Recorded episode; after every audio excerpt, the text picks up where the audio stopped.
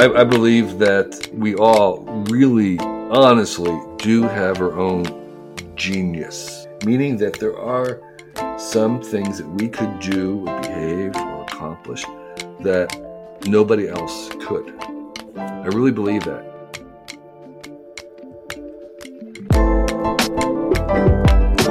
Welcome to the Out of Hours podcast, the podcast for people who are creating things they think should exist in the world. I'm Georgia Ritter, founder of outofhours.org, a community for people with side projects. I believe that everyone has a great idea, and working on things we care about can help us be more creative, more resilient, and more confident. There are barriers that stop us from starting sometimes time, money, or network, but also self belief, not knowing where to start and wondering what other people might think. On this show, I'll explore the stories of people who have followed their curiosity, been brave, and started a side project, only to turn it into something much bigger than they ever thought possible. I'll explore the stories of non-profits, businesses, creative projects, and social movements to understand the practical first steps they took, the doors these small ideas can open, and the magic that happens when you start taking your own ideas seriously. Today on the podcast, we have Kevin Kelly. Kevin Kelly is actually the first person to ever come on the Out of Hours podcast twice. Kevin Kelly helped launch and edit Wired magazine, and he's also a former editor and publisher of the Whole Earth Review. He is known for his technological optimism. He's written many books about everything from decentralization to looking at how technologies and inventions are a living system. He calls it a living organism. He is a very interesting person. He's done everything from travel the length of the US on nothing but a bicycle, uh, which we talk about in the first episode, which you should check out, to be a future advisor for the film Minority Report, He's also released a huge book of 50 years worth of photographs from his time in Asia. Again, you can check that out on the first episode. But today, we're actually talking about the huge amount of advice that he has, the wisdom he has to share. His writings appeared in so many publications like the New York Times, The Economist, Time, Harper's Magazine. But today, we're talking about his most recent book, Excellent Advice for Living Wisdom I Wish I'd Known Earlier. I was sent this book actually before it was published. So some of the things we talk about may not have made it to the final book. And this podcast is actually, I must admit, very overdue. We recorded it, I think, almost a year ago. I took a long break for the podcast, um, but we're back now.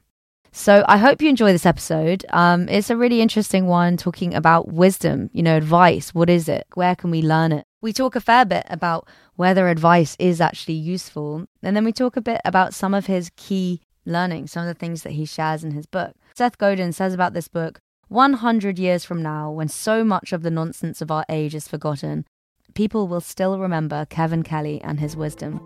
I hope you enjoy.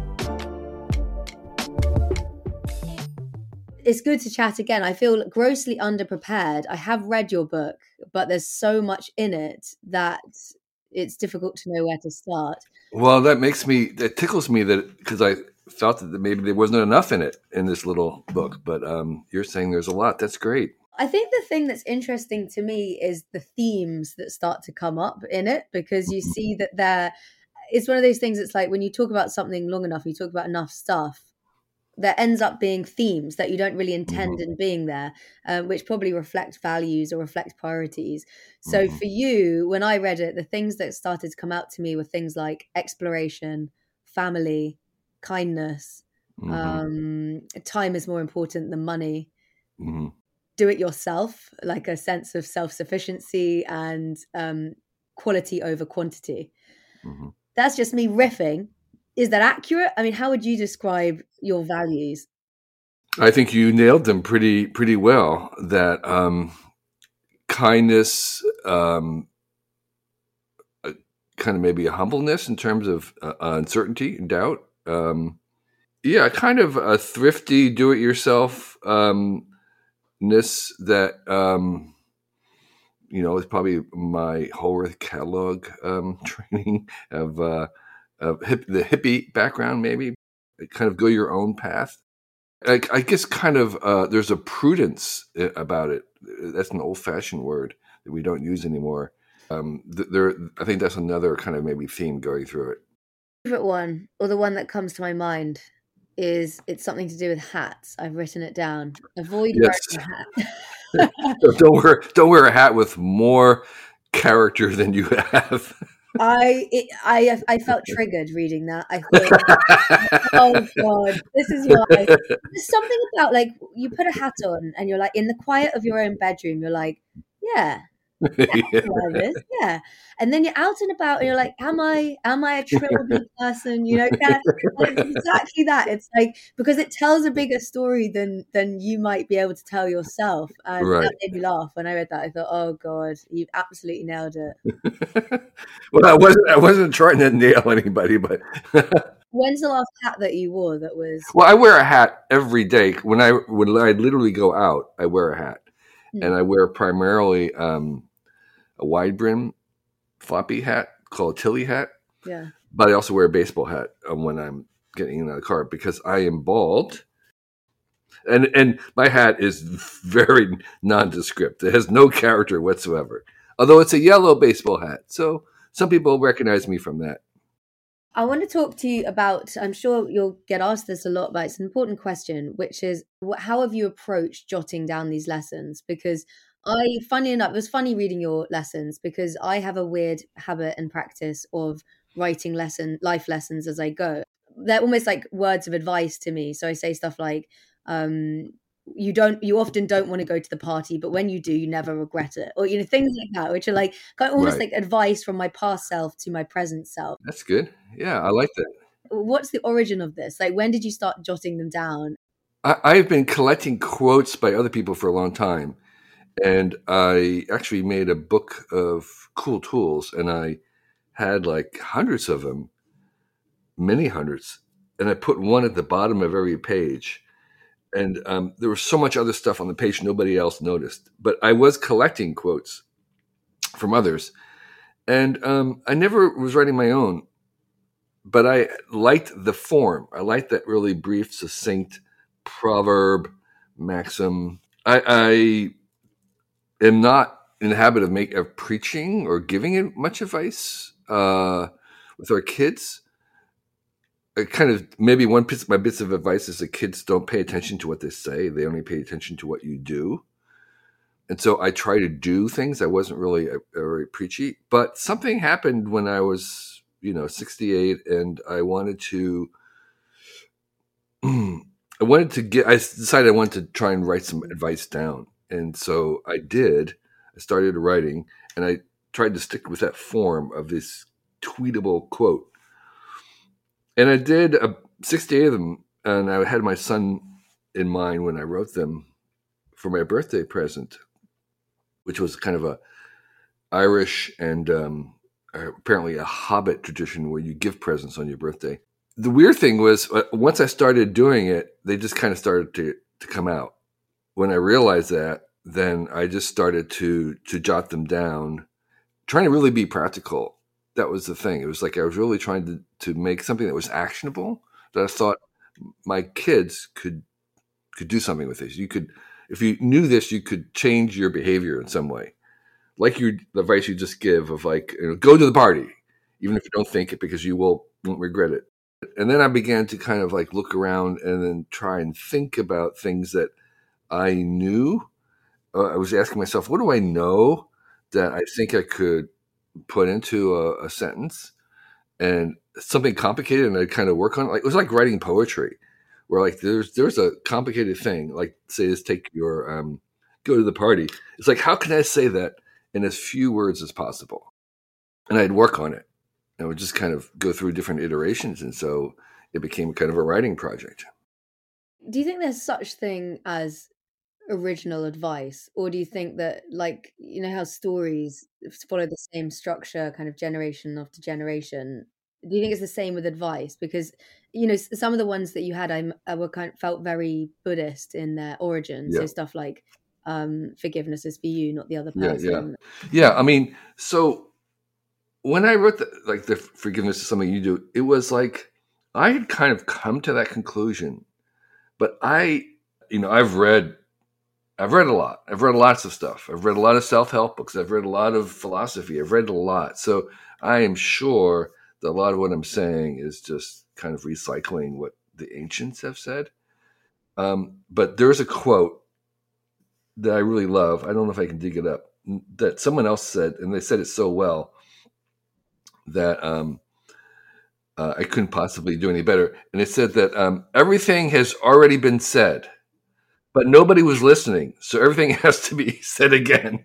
And I thought yeah, that's exactly that's exactly right. Everything has been said, but nobody's listening, so we have to say it again. And so that's sort of where where I am. Um, I am trying I try to as much as possible put these into my own words, and I had a I had um, a researcher that I hired to kind of try to confirm that. So um, um, so some of this is ancient Buddhist or ancient Stoic or ancient philosophers, but I tried to put them in a word that was more that was conversational American English. And you said you've read lots of self help books. Are there any particular ones that have changed practically changed the way that you behave? There's uh, yes. Um, Atomic Habits was very good. Um, earlier in in the kind of the first go around, there was a book called um, Time something from the 70s, and it was about um, managing your time. It was one of the earliest time management books at all. And um, there are a couple of things that were really, really good that I use still today. I don't think I ever, I don't think I talked about this in advice, but the piece of advice was if you are finding yourself procrastinating on some something go into it full stop like meaning like you do nothing. Sit there and your assignment is to do absolutely nothing at all. And after five minutes of like trying to do nothing then you just sort of hop up and you can do the job. It's really weird. Um, and so there were there were things about managing your time little tricks that I remember from again from the 70s. It was not that popular, but it was it was um, for me it worked. You know, in in the 70s in the Whole catalog, we listed lots of you know the, the, the bit of advice I have about um, interviewing or hiring people and interviewing came from a book called Smart Smart Hire. I don't remember the name of it, but anyway, because of my role at the Whole Earth Catalog and reviewing books that were practical, there were there were you know I would say if I got one or two bits from from a book to keep, then that book was worth it. Yeah, interesting because I guess I I'm asking selfishly because I kind of have a love hate relationship with self help books and and and self improvement books, and I think like generally it airs on the love, but I it's kind of a perennial question that goes through my brain, which is like, how useful is this? Because I feel like there's so often truisms or you know things that I say for myself as well that, that I take down and I write them down and it's like if I how much have I actually applied this to my own life you know I think I think it's hard to sometimes to unravel because those things can seep in particularly if you're reminded by them and they can influence you in ways maybe like the next day you don't do it, but in the back of your mind, you there's a pattern, mm. and you're kind of you can be biased in it. And I think the thing, the, the weird thing about um, language, human language, what we're talking right now, in my theory of the origins of language, um, the greatest asset of language wasn't that that we can communicate to each other. That was sort of why it was made, but the thing that it did is it allowed us to have access to our own minds. Language is how we figure out ourselves. I think the self help stuff is sort of giving you language, giving you words that even if you're not consciously recalling them, are uh, enabling you to kind of make patterns, make new patterns. That we, if we have words for something, if we have a way of structuring it in language that gives us kind of access to ourselves and can influence us in kind of subtle ways without us even you know being conscious well i'm following this this law. It, but but having read it maybe being reminded of it it gives us a pattern in our in our mind that we can that can influence us. So i so i think a lot of the the influence of this advice and self-help may not be at the conscious awareness level. It can be deeper than that. What do you mean? Like how does how does that work? What what is your theory? There's a little story that we tell ourselves. We tell ourselves that in language. Okay, I mean, imagine trying to have some kind of internal dialogue if you didn't have any language. How would you do that? It, it doesn't really even work. So, um, so it's it's our self awareness is predicated on us having a language. That language might have evolved in order to communicate with others, but we're communicating with ourselves primarily, and that that that that has enabled that self consciousness that we have, and that self awareness is because because we have invented language and the ability to, to, to communicate with that. So so while we also use it to communicate with each other, we're actually using it to communicate and figure out what it is that we think. And so we have these ideas that we can structure and move around. And it's like a tool that enables us to, to be self-aware and conscious. I, am trying to, I'm trying to imagine a consciousness that doesn't have language in it. It's really hard to, to see how that works. So that's one thing. But then the other thing about reading things and having a word for it, like if you, like procrastination, that's a that's a term. But once you have that term, that unleashes all kinds of other ideas and behaviors. Like so so once I understand that there's a thing called procrastination, then I can observe it, then I can deal with it. But before that term was there, I can just slide by that. I mean, it was that just having that word kind of engenders and generates new ideas and, and, and changes in behavior that are possible. Hmm. There is the kind of seat of consciousness or the kind of non egoic state, right? Which is just a sense of full being and observing. Right. And I guess, and right. I feel like that the closer you get to that, almost the closer you are to truly knowing yourself and being truly self aware. So actually, in that, in that way, language becomes a distraction from understanding who we are. You know, being somatic and understanding things in our body can be often overridden by words and go overridden by theories and things like that. So yeah, to me it feels like there's there's a there's a deeper sense of knowing that actually sits underneath language. I I agree. I think there are multiple ways of knowing, and I think that um, language is not the only means. But without language, I don't think we go very far. So it's it's um, it's an enabling thing. It's not necessarily the end state or the the the highest, but it's a prerequisite in terms of getting anywhere. You know, I mean, it's like um, other animals. I'm sure have the same kind of state of awareness and being that we have, and they don't have language. Um, but I think I, I would submit, and I don't know, I would submit that we have a much more complicated and complex and more evolved kind of, of awareness because of language. I want to ask you a bit more about the actual book. Are there any particular bits or any particular truisms or, or experience led lessons that you were nervous to put in the book? Oh, that's a great question. That's a great question. You know, um, to be honest, there was um, the the book underwent a sensitivity read.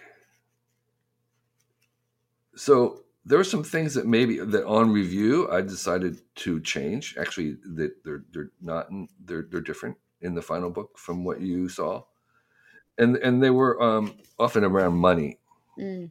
in ways that I kind of I've stated some things that um, you know um, reflected probably privilege and other uh, stances, and so uh, so I amended it, and, and so I would say in that case, it wasn't like and originally I was sort of like reluctant, but like after being, um, uh, you know, alerted to them and reconsidering, I thought, yeah, okay, well, let me let me amend that.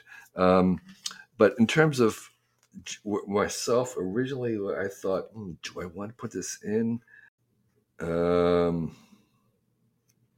no, I don't think I don't. There's not a lot of love or advice or dating advice because I don't have any because I never really dated. and I'm not. I, I, you know I, I am not very good in. I don't think I have any expertise What? hap- When did you meet your wife? I met my wife, who's from Taiwan, Chinese from Taiwan. I met her at a um, international students dinner in Athens, Georgia, where I was working at the time. And we didn't date it first, uh, but we dated uh, uh, later. And it was just my second girlfriend ever. And we actually uh, got engaged and then we broke up. Mm. We broke off the engagement. We decided that this was not going to work for cultural reasons. That was a pretty sad day. And, um, but we decided to, um, after six months, I just felt that this could work. Um, and um, part part of it was kind of accepting things, certain uh, things that I've, I was expecting. I've said, okay, that's not going to be present, so we're just um, we'll go with this. And well, the curious thing is, um, so we and we we decided to get married again, and at that moment when we decided, we were not in love. When you decided to get married? Yes, it was a it was like it was like an arranged marriage that we decided to arrange ourselves. We said we can make we make good partners. We have a similar sense of humor. Um, and the curious thing is, is that every year since we've been more in love. So we're far more in love now than we were when we got married. married was like, well, we, we're partners here. This this will work. We can do this. But um, we're far more romantic now than we were. It was it was so we kind of were starting really really low with very low expectations. Why did you decide to arrange your own marriage? What was the, what was the rationale behind it? Because I think we got along very well for the most part, and it was easy and comfortable. I just felt that this could work. You know, my wife she, she, she doesn't have a mean bone in her body. She's you know very very good. It's like this. I know this can work. I know this we can make this work. There was just a feeling uh, that that that would work so she kind of agreed that it could work. I have really no other explanation other than that. And I guess I had spent most of my time as an adult in Asia around people who had arranged marriages. And I knew that I knew that not necessarily having the romance in in the marriage was not necessary. And that um, partnershiping was sort of more of what made those marriages work. And so um, I thought, yes, this this could still work. Interesting, because I think so. Lots of people at the moment are very. I think there's a big wave, especially with younger people, of kind of obsessing over finding the perfect person, looking into attachment Mm. systems, looking into like the criteria of who's right and who's wrong, looking at um star side, you know, looking at so many things outside of yourself to make whether something is a good partnership. And Mm. it feels like what you're describing is almost the reverse of saying, yeah, this is not a terrible partnership to begin with, but you know, I'm not looking for the one. I'm looking for someone I Yeah. can build the one with. Sure, sure, sure. Yeah, I, I I believe that there is probably ten thousand different women I could have married and been happy with. Yeah, it was much more than kind of finding your soulmate, and much more of like, no, this is a partnership. We're gonna we're gonna. It's like not a contract, but it's an agreement, a promise that we're gonna make this work. So um, I, I still have to say that I'm terribly lucky. I mean, it could have not worked very easily, but um, it I, I, we we lucked out. I've, I've been lucky throughout my entire life, way beyond what I should be. Unfairly lucky in so many ways, and so um, this was another example of that. The the the thing about um, that luckiness, yes, I mean, um, how do you deal with luck? You're in, in terms of the entire world, you're incredibly lucky to be born where you were born and have the background. And so, how do we deal with that luck? Part of what I like to try to do is spread that luck as in any way that I can. And this advice is partly one way to do that is to say, yeah, you you put your position. This is my one of my pieces of advice. I don't know if it's in that version you have. Um, you put yourself in. You make yourself uh, lucky by treating setbacks as temporary, Mm. not something that's native to you, not necessarily something that you are deserving or you can't escape from. But if you understand that setbacks are always temporary, that can help you be luckier. They did a study of um, optimism and luckiness, and um, no matter the economic background of people, what they grew up in, how prejudiced people were or not, what opportunities were, they found that the people who saw themselves as lucky, who had some evidence of lucky being good for them, also believed that the things and hurdles in life that they met along the way were just temporary. Whereas those that were sort of hard on their luck and constantly struggling came to view that as something that they couldn't escape from, or that that was their destiny, or that was their character, that their character was unlucky, that once they get out of this thing, they were going to have another one. Their lot in life was this never ending series of unfortunate events, and that it wasn't temporary. What you expect kind of does influence what happens to you. And so it doesn't entirely mean you're going to become a millionaire or a billionaire or succeed your dreams, but it does mean that you can shift. Luck is not distributed evenly, but we can all become a little bit luckier than where we started. And so the same thing about whatever it is that we're talking about. I will never be an athlete in any remote senses of the word, but I can be a little bit better than what I am now. So we can always improve. And there's no limit to how far we can improve. But we don't necessarily or reach the same heights. There's huge unevenness in the world, but we can always improve. As part of the book, one of the th- one of the quotes you have, or one of the lessons you have, is fully embrace what is the worst that can happen at each Right. function in life. Rehearsing your response to the worst can reveal it as an adventure and rob it of its power to stall you. You have another one um, that I don't have here, which is around um, spending a time in your life living on the lowest means possible. Right, So right. you know that this idea is this kind of. It feels like that's another theme that runs through the book, which is you know rehearsing the worst and and actually that being a method to avoid fear to avoid fear kind of dictating decisions in right. your life what's an example for you in your life when you've kind of rehearsed what's the worst that can happen or you felt the need to do that Sure. I, I, I, I, I have done that from when I was backpacking in the, the Appalachian Trail. Um, I was literally reduced what I had, what I owned for those those months to just you know a sleeping bag and very little else. And I was on foot. And I was eating oatmeal, and um, it was an attempt to kind of reduce my possessions to the ultimate minimum to see if I could still be content. Mm. And then I did another thing when I left college after my one and only year, where I was living on the beach in Rhode Island with with very little. Again, trying to see if I could find some sense of happiness with very very little material. And then finally, I, as I said, I spent a lot of time in um, in Asia, and particularly like in the places like the Himalayas or places where there was.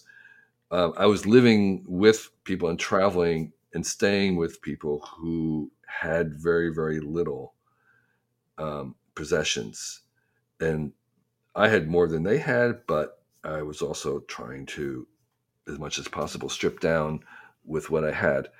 And in all those cases, um, I was deliberately trying to imagine myself like, well, you know, if I tried to do something really grand and I had to come back and live in a tent and eat oatmeal, um, I think I could do that and not be unhappy. So, like, if my startup failed and I had to do that, I'm willing to take that risk. It's not that I wanted to do it, but I'm willing to take that risk because I've I've already kind of lived like that, and I know that that's it's hard, but it's something that I could get through.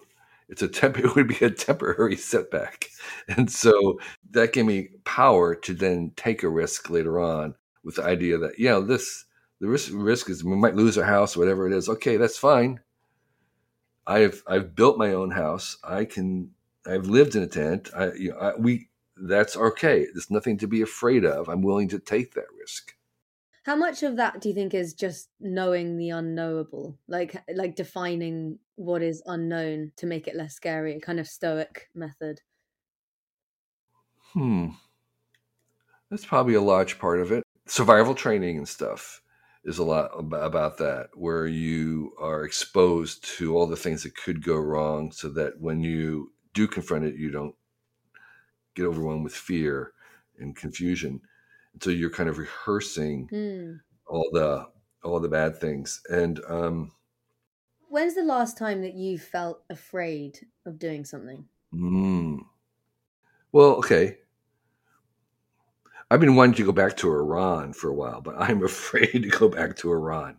I know that actually that it's very safe in Iran right now, even for Americans. But I'm like, if something did go wrong, it would really be bad. And so I am afraid to go to Iran. Most of my afraidness is not like fear, and, and but in Iran I would fear for my physical safety. But um, most of the time I'm not fearing for that. I'm afraid more like um, that might be a disaster, that might not work out, or that might fail. Mm. That that kind of that kind of fear failing is um, it's something that that you have to kind of that, that I'm always um, massaging because a certain amount of that kind of risk is is necessary to do something really good. At the same time, I I don't want to fail, and so um, it's a it's a navigation of something that has just the right amount of risk, but not too much. A lot of people talk about entrepreneurs as being actually really good risk risk managers. Not that they're avoiding risk, but they're learning to to manage the risk. So it's kind of like like hedging bets. You have you think you have backup plans. You have other stuff. And so um, when I do a big project, I'm working on a project right now that might really fail. And so I kind of go into it little by little. I'm kind of like taking baby steps. I'm not trying to involve too many people, get it too big at first. So I'm kind of managing the risk of it. Mm. Um, if it did fail, it's not, not going to be any harm to me personally, really. But I'm just trying to avoid failure. You know, you talk a bit in your book about like optimization versus I think exploration. As one gets older, one gets to know oneself better, and it's very easy to say, "Oh no, but I always like the arrabbiata. Or I always like this thing on the menu." And what for you? How would you define the difference between like self awareness and knowing yourself well, and kind of putting yourself in a box and closing yourself to new opportunities? Like, are there particular things that you have to fight yourself uh, optimizing? Yes, and, and so just the, the the the bit of advice, by the way, is that this is actually based on some research. Is that um, there's always, always a contrast between exploring things is inefficient and coming back to the things that you know and exploiting them, Mm. becoming better. So, like if you are an artist, should you be playing your old songs because the fans want it, or should you be writing new songs? Um, and like at a concert, how much do you, how much of the old do you play? Or if you are an, um, going to the restaurant, do you get the the dishes that you know are good, or do you try new ones? And what is the what is the ratio? And, and the ideal ratio in terms of researching all kinds of actual lab experiments was one third of exploration and two thirds of exploitation. Okay, so that means that if you go to a restaurant, order two dishes that you love and one dish that you've never had before. How do they find that out? There was a bunch of different different uh, studies of um, hiring people, like you're interviewing people, and like when do you stop and figure that you've seen everybody, and when you go back to commit to, to someone that you've already seen, and they were doing they were doing studies like that in terms of the outcomes, people judging and reviewing the outcomes. That was one one thing that they did. So personally, for me, kind of like to battle that to make sure that I still there's one third exploring, one third new, one third trying stuff that you don't know. Would be like um, I really tried not to sit in the same chair all the time at a table or for dinner. Every now and then, I want to kind of shift things that are routine. Mm-hmm. Try and go home in a little different way than normal, just to see something different, to provoke that, to not get in the rut, to not make those kinds of things a habit. So yes, I'm. I, you know, I, I think about that a lot because there, there, there are, there are um, things I like, and that I know about myself, and so they should be honored, and there's no reason not to enjoy them. But there's also I like to, to kind of mix it up every now and then to kind of say, well, just to make sure, do I really is that do I really like that? Am I really like that? Is this really the best thing? That way you can kind of keep changing your mind. But is the goal still to have the best experiences, or you do you sometimes think there's value in actually just being uncomfortable for being uncomfortable's sake? No, I don't believe in being uncomfortable for uncomfortable sake. I think uncomfortable is a, a price that I'm be willing to pay. Right. Yeah. actually, yeah, that makes sense. I think the the goal again is not even necessary to accumulate experiences. That's again some of the, my advice is that don't work to uh, acquire, work to become something. But I think in the end, what we get the most satisfaction from our existence, from our life, is when we matter. Is when we do something that matters, and that can be small things. I mean, to be the person that matters, you can just be nice to somebody. You can go visit someone. That's that you at that point you matter. At the end of your day, you want to have mattered to others, mattered to the world, mattered to yourself, and so um, experiences are part of that. They're again, they're they're they're part of what helps us matter, but they're not really necessarily the the end in themselves. I want to ask you about one other one where you wrote, if you're doing something that you're hiding from others, it's probably not good for you. What's that based on? So that's based on my observation of myself and my kids. Yeah, I, I think if if there's something going on that you don't really want other people to see, you have to kind of ask yourself, um, is it is it good for me? And I think humans evolved with very little privacy. We evolved over hundreds of thousands of years to live in these little tribes where everybody knew everything about you. I mean, just just even reading some of the contemporary um, Aboriginal societies where they were still could be observed in living in those in that manner, and everybody literally knew everything, heard everything. There was very little what we would call privacy, and so we are used to that. That's not abnormal for us. You know, those societies um, had conflict, but they would resolve them very quickly. And I think that kind of transparency is generally better for everybody. Um, it's harder to manage in our life today, our modern life. But I think as much as possible, transparency is good, uh, particularly in a family. I think if you are trying to, if you do find yourself hiding something, just ask yourself, is it is it really good for me?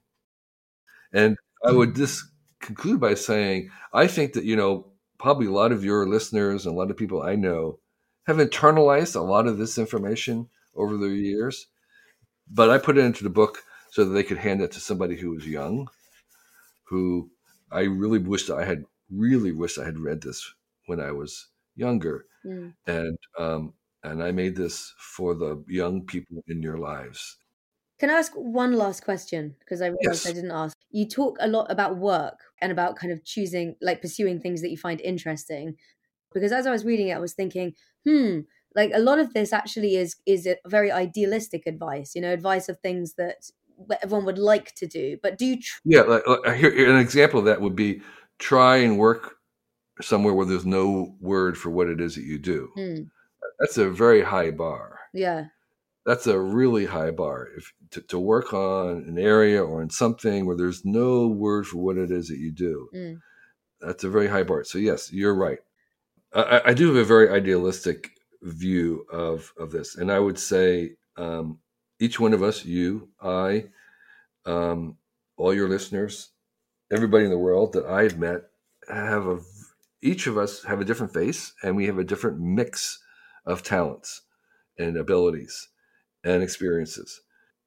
I, I believe that we, we all really, honestly, do have our own genius, meaning that there are some things that we could do or behave or accomplish that nobody else could. I really believe that. It doesn't matter where you've lived or your IQ or anything. I think everybody has some weird thing that they could do that nobody could do. But I don't think that necessarily the tools or technologies are available mm. for everybody to have that. So imagine if you know Mozart had been born before we invented the piano mm-hmm. or the symphony. What a loss to the world that would have been. Mm. You've been growing up, you know, potato farming somewhere, and you never encountered anything beyond maybe you know a, a flute or something. So, um, so we have some. For me, I have a moral. I feel a moral obligation to try and increase the tools uh, available to people and of course, we want to make sure that everybody has clean water and education just as a bare minimum to enable that. But I do believe that people have their own genius. And what we want to do is make a world where everybody has a chance to move into, to express that and share that genius. And that means um, that when they do, um, there's several things that happen. When they do, um, they're doing things that they enjoy doing because it's easy for them to do. Mm-hmm. Going to be really good at it. And because it's value um, that only they can do generally, um, people will pay them for it. And I think it's it's I think it's possible that you can find a job that you're good at but you, maybe you don't.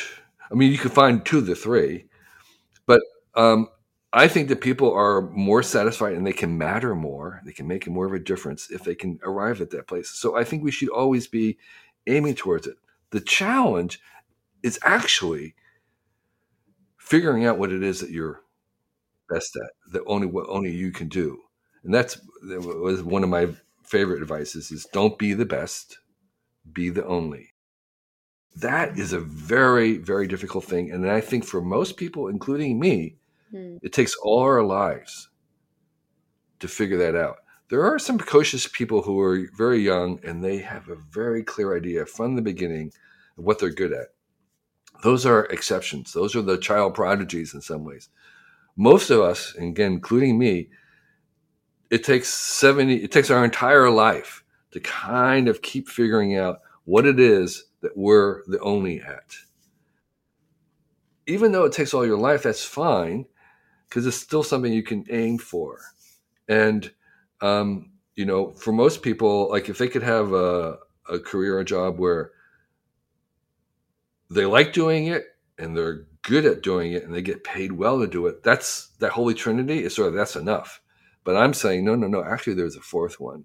The fourth one is the one where only you can do it. And that's um, when you can reach that, that's best for the world, that's best for you. But it may take all your life to get there, but you want to be aiming for that the whole way. Mm. Okay, I'm glad I asked you that. It's a it's a life's journey, isn't it?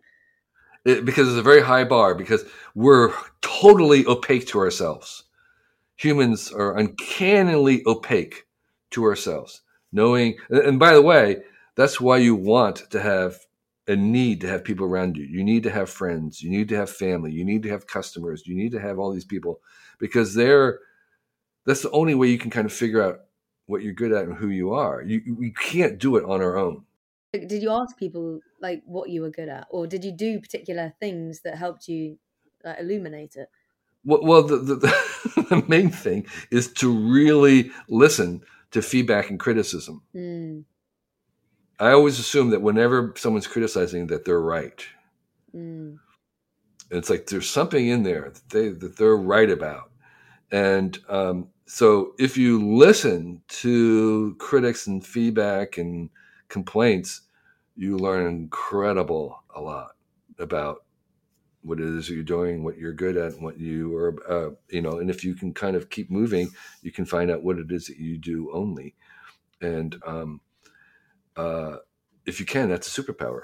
Mm. And it neatly links to the one of the things in your book, which is the your flaws are the same as your virtues, or they're yes, right, right. There's there's very little difference between stubbornness and persistence, except the the the the um, the reason, and, and you know, does it matter or not? If it doesn't matter, it's stubbornness. If it does matter, it's persistence. But those those are often in the same the same person Mm. And there, it's that's my observation of being around some very accomplished, remarkable people, Steve Jobs and beyond, is that their great qualities were also their great vices and weaknesses. You know, at Wired, um, uh, we had several encounters with Steve Jobs. I, I didn't like him at all. Really? Yeah, I thought he was a jerk unfortunately. I thought he was brilliant, utterly brilliant jerk. Whereas I, I have spent some time with Jeff Bezos and I have great, great admiration for Jeff. I'm really, every time I meet him, I'm even admire him more. So it's not about your power or wealth or something. It's just Jeff has decided to really try and be not a jerk. And Steve, brilliant as he was, you know, that was that was his flaws.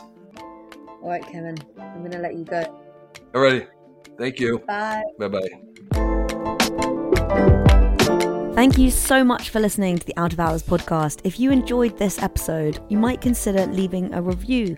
You can head to Apple Podcasts or Spotify and just hit the five stars. Or if you're feeling generous, you can head to buymeacoffee.com slash out of hours, where you can send me a message and buy me a coffee.